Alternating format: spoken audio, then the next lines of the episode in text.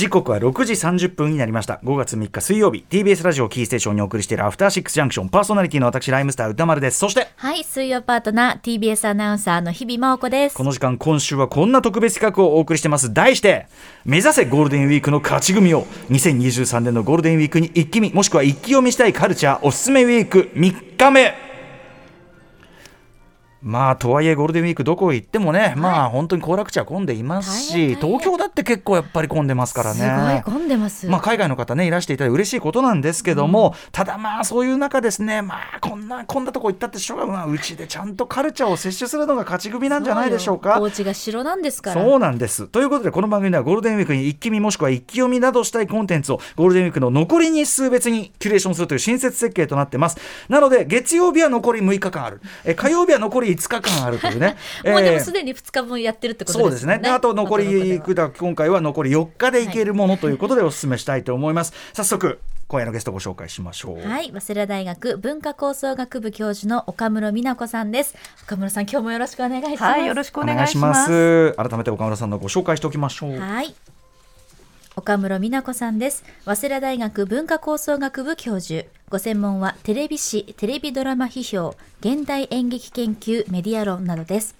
そして劇作家小説家サミュエル・ベケットの研究者でもいらっしゃいます。はい、岡村さん前回4月19日水曜日にあの脚本家渡辺彩特集ということでねお話を伺ったばかりでございます。はい、その時あのちらりと今期のおすすめドラマということでおっしゃってたワウワウのあのフェンスオリジナルドラマのフェンス、はい、あの私全部見ましてめちゃくちゃ良かったですね。いいでしょう。素晴らしかったです、ね、よくぞ見てくださいました。はい、あの松岡茉優さんの新たな代表作かと思いますし、ああいうなんていうかなフィクションだから切り込める社会問題の扱い方みたいなので。で本当素晴らしい作品だと思いました。もうすごくね勇気のある作品だと思います、うん。はい、あとあの青木宗隆さんってうまいなと思って。ですよ。何なのこの人と思って、ね、いろいろ青木さんのことを調べちゃいました、うん、あの人すごいでいろいろ、ね、なんかねもう沖縄の人に見えちゃいますよね。あの前のなんか他のドラマのあれで沖縄のああいう言葉をすごくこう本当に地元の人に混ざって、うん、あの仕事してない時も街とかでもう混ざって完全に覚えたみたいですごいですよね、すごいですよね本当に。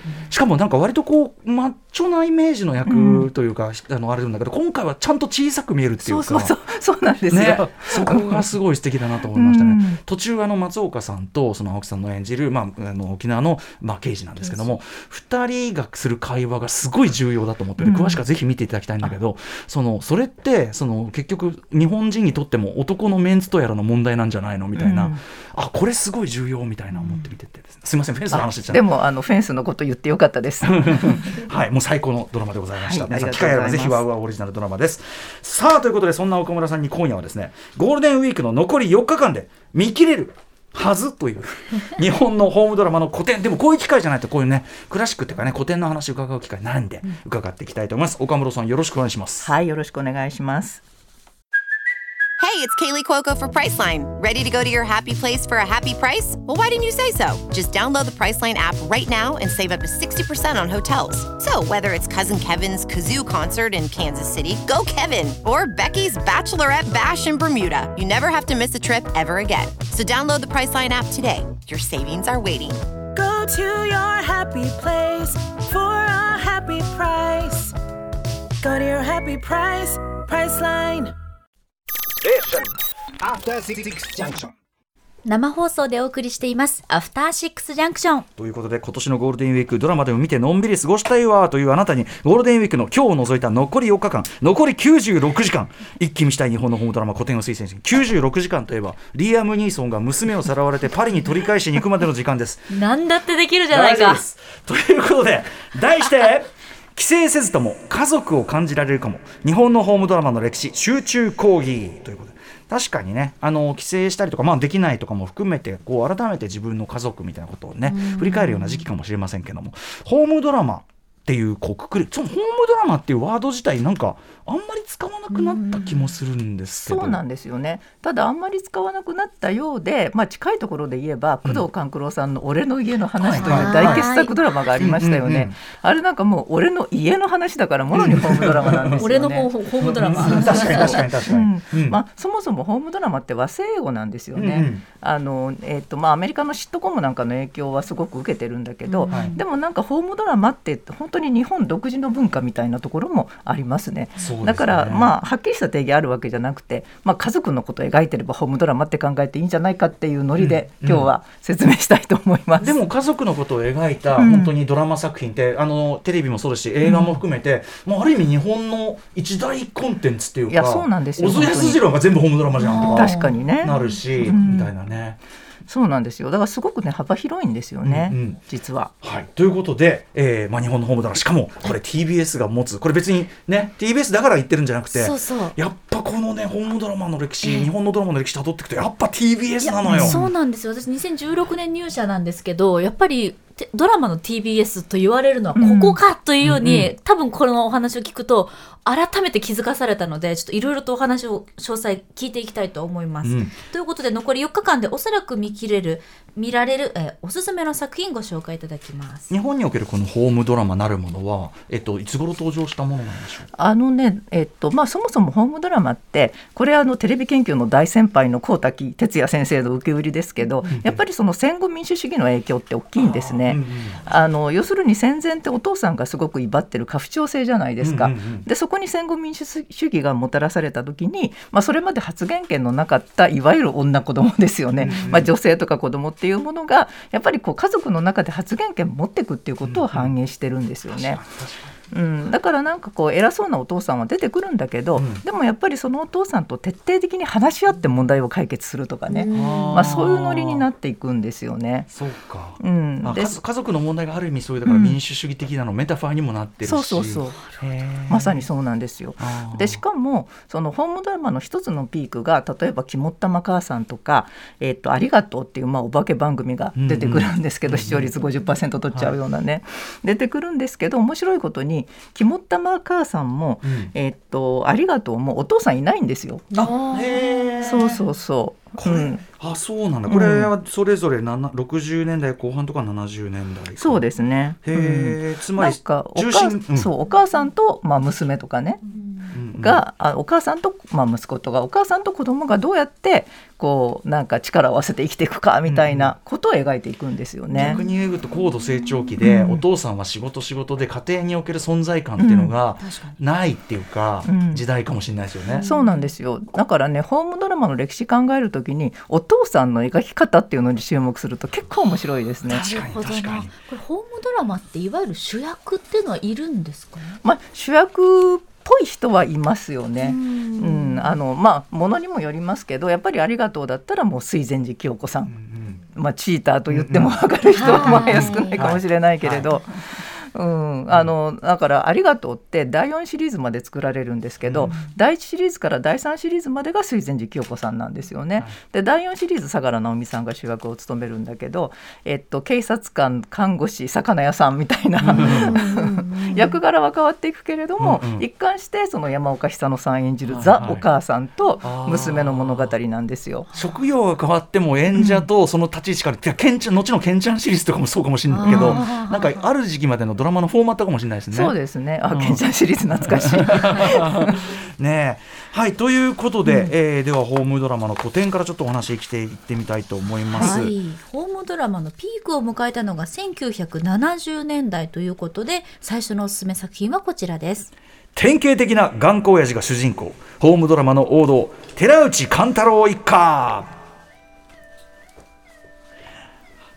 はいこちらは1974年 TBS で放送された作品です。シーズン1は1話55分全39話。シーズン2は全30話となっております。こちらパラビで配信中です。あパラビで見れるんだ。パラビで配信中です。これは僕ちょっとそのリアルタイムで見るにはちょっと遅なかったんですけども寺でも、まあわ、あの鳴り響いております寺内貫太郎一家。どういうドラマおすすめこれはね、あの、まあ後でね、えっと。他の作品のお話をしますけれども向田邦子さんが脚本を書いてるんですね。うんうん。でその向田邦子さんがご自身のお父さんをモデルにしたって言われてるんですけど、えっと、東京の、えっと、谷中の石材屋が舞台なんですね。でその寺内貫太郎っていうのはお父さんの名前ででそのお父さんの影はホームドラマの中で薄くなっていく中で、うんうん。まあ、すごい強い頑固なお父さんが出てくるんですよ。要はこの時代にしてもすでにちょっと珍しくなったような人っていうか、そうですね、うん。割とホームドラマってこう失われつつあるものを描くみたいなところあるんですよ。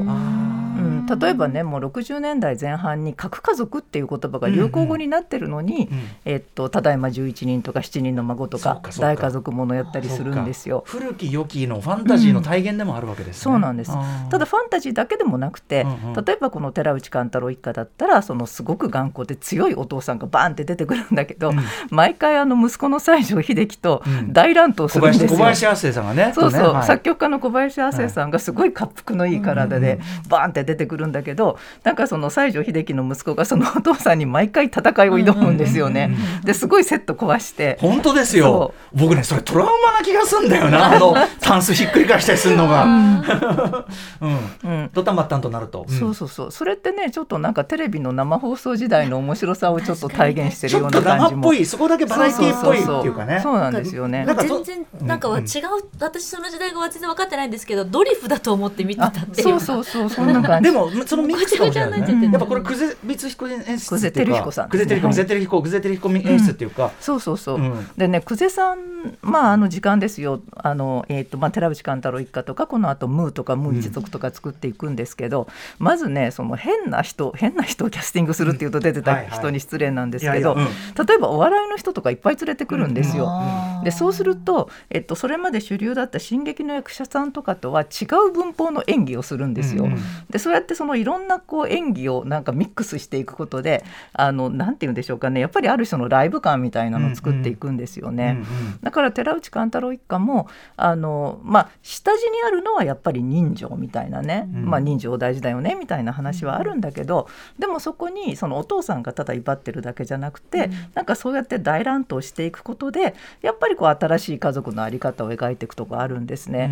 でなんかそれまでの家族っていいよねだけでもなくて、うんなんかやっぱりどっかそれをこう崩していこうみたいなところも出てくるようなドラマですね。この時からキキキリンさんがねあそうそうそう。おおばあちゃん役をやってるというジこの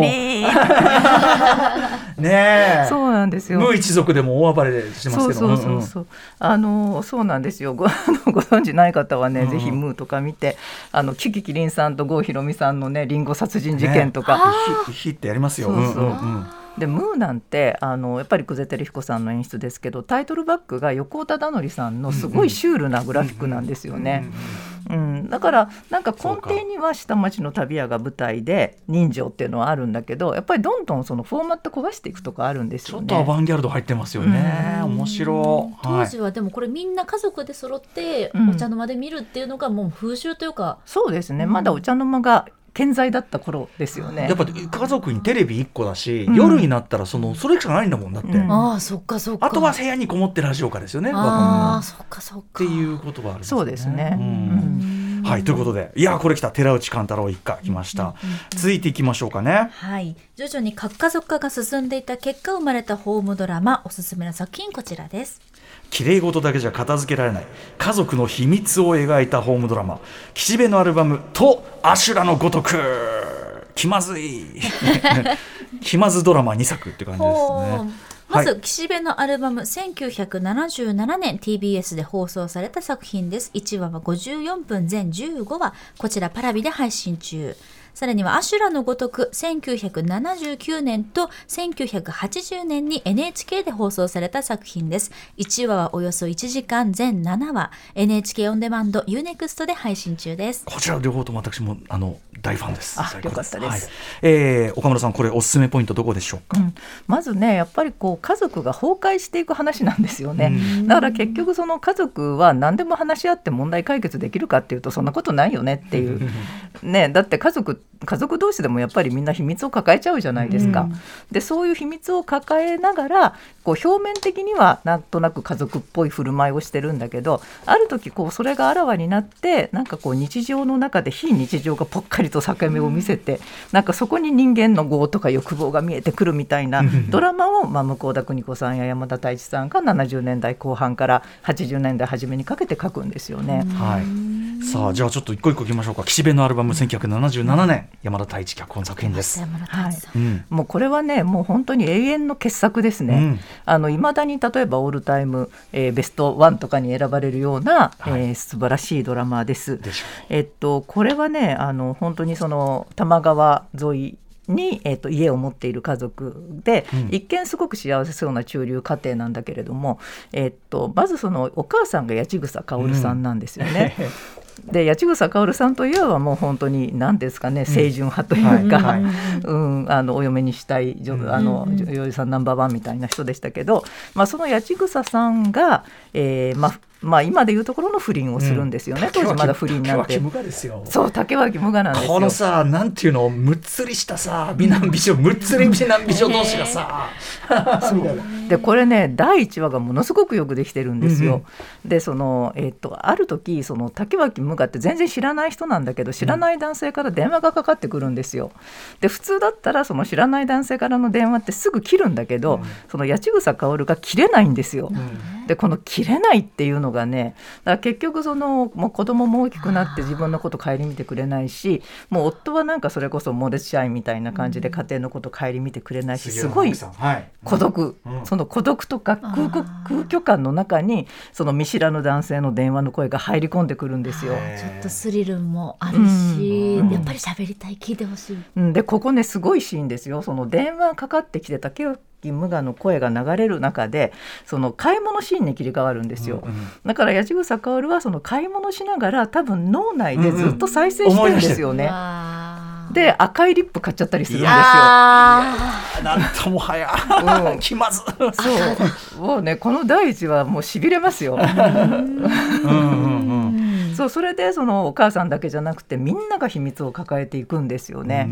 でさまああんまりネタバレしない方がいいんですかね。あでもまあ有名なねまあ あれなんでねさっき言った日常からこうちょっと崩壊するようなというかね。そう。なんですよ、うん。で山田太一さんってあのすごく芸術性の高いドラマを書くんだけど実はすごい暴力的なんですよ。ううん。ん、だからこれもすごい暴力的にいろんな秘密が暴露されていったりするんだけうんうんど、まあ、ただあの、まあ、あんまりねネタバレしちゃうといけないんだけどでも家族崩壊して終わりではないっていうのもやっぱりあのこの時代のドラマのいいところではありますね。むしろそれでこう更地になった先に何かあるかもねみたいな。そう感じでもありますよねですよ。はい、まあメンツ的に言っても完全に不揃いのリンゴたち前夜でもありますよこれはね。なるほど前夜あこれなってきちゃった。はい、ということで、えっと今ご紹介したのは1977年岸辺のアルバムでございます。そしてこれが鳴り出したらこれはアシュラのごとくでございます。はい1979年、えーそして1980年とやりましたパート2と。はいこちらポイントは？えっとねまあ、さっきその寺内貫太郎の話をしたんですけどその向田邦子さんの作風がある時から変わるんですよね。うんうんでやっぱりそういう家族の業とか欲望とかなんかそういう抑圧されていたものが、うんなんかふとした弾みにこう顔を覗かせるみたいなドラマに移行していくんですね。うんでアシュラのごとくは、まあ、すごく厳格勤勉実直なお父さんが、えっと、実は外に女の人と子供がいるっていうところからまあ始まっていくんですけどサブリシンさんですからね。そうなんですよ堂々たるもんですよこれは。そうなんですよ。でしかもその4姉妹がね素晴らしいんですよ、うん。もう加藤春子さん、えー、八千草薫さんですね。また八千草さんですね。八千草さんで石田由美さん吹雪純さんこの4姉妹が素晴らしいんだけどもうこの4姉妹のね日常会話がむちゃくちゃ面白いんですよ。